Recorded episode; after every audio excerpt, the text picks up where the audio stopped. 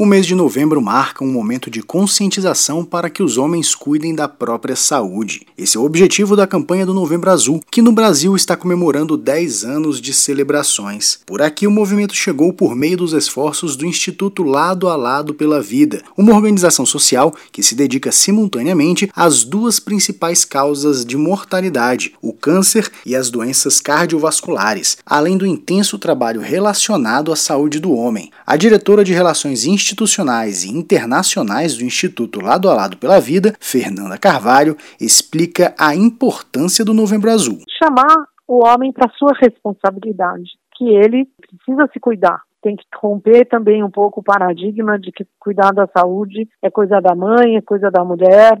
Todo mundo tem que se cuidar.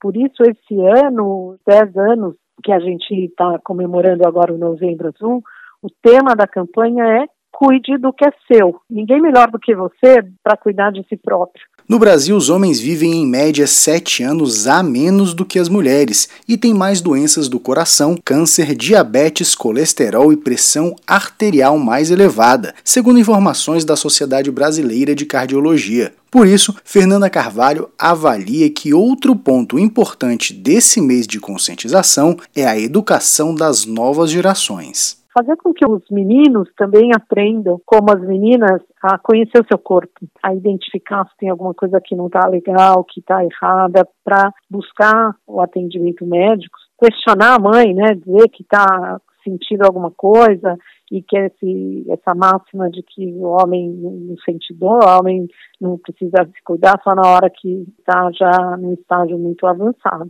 Um dos principais problemas de saúde que mata muitos homens é o câncer de próstata, que, segundo dados do Instituto Nacional de Câncer, o INCA, só em 2019 ocorreram 15.983 mortes decorrentes da doença. Além disso, a estimativa de novos casos está em 65.840 para o ano de 2020, que são os dados mais recentes e correspondem a 29 19% dos tumores incidentes no sexo masculino. Reportagem Janari Damascena.